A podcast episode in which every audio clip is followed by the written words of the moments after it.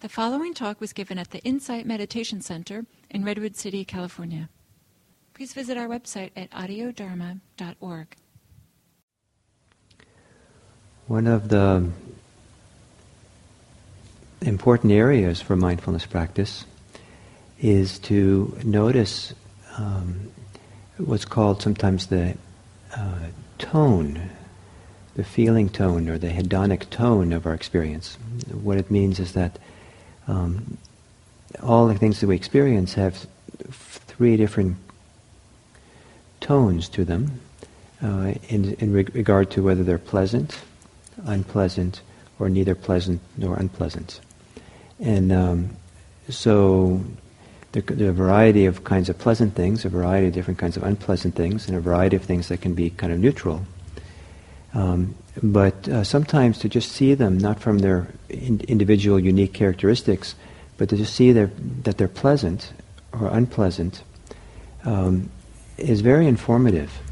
Because many times how we react to our experience is not to the details of the experience, uh, but sometimes has to do with just simply whether it's pleasant or unpleasant or neutral.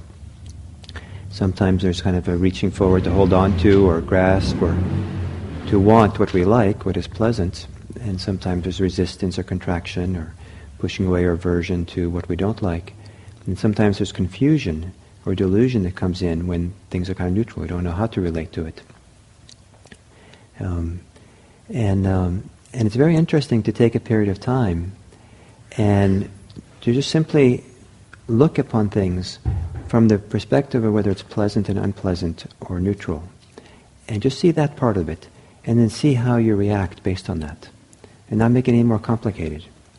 And in terms of sitting and walking this morning, if you're interested in this, like if you're sitting, uh, just do the simplest kind of mindfulness practice, perhaps of the breathing, being present here with your breath, perhaps.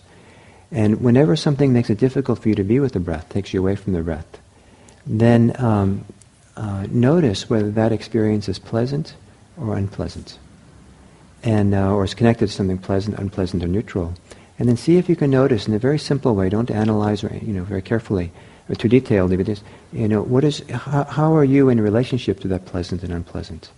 Um, are you for it? Are you against it? Are you, you know, are you balanced? Are you equanimous? Or or is there some contraction, some resistance, some holding on, some kind of way in which you get involved with the experience? And um, same thing with the walking meditation. You can do a very simple walking meditation uh, staying with the steps as you walk, trying to be there present the best you can, getting into the mindfulness of the walking. But if something happens that's different than that, that pulls your attention away, or makes it difficult for you to be present, then look at it through the perspective of whether that experience is pleasant and unpleasant.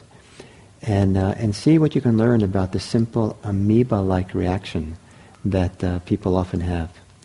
And it's quite remarkable that sometimes uh, very complicated philosophies that people have, or even political positions people have, have their genesis not in well reasoned, logical kind of arguments or understanding. Uh, the well reasoned, logical arguments um, are a cover over or, or a justification for the amoeba like reaction we can have that we want to avoid what's unpleasant, and we want to keep what's pleasant. And it's quite humbling sometimes to realize that sometimes we operate that way. So, it's, uh, so if you've never done this before, it's an interesting experiment to just kind of keep it really simple like that and just see how you are with a pleasant, unpleasant, neutral aspect of the experience here.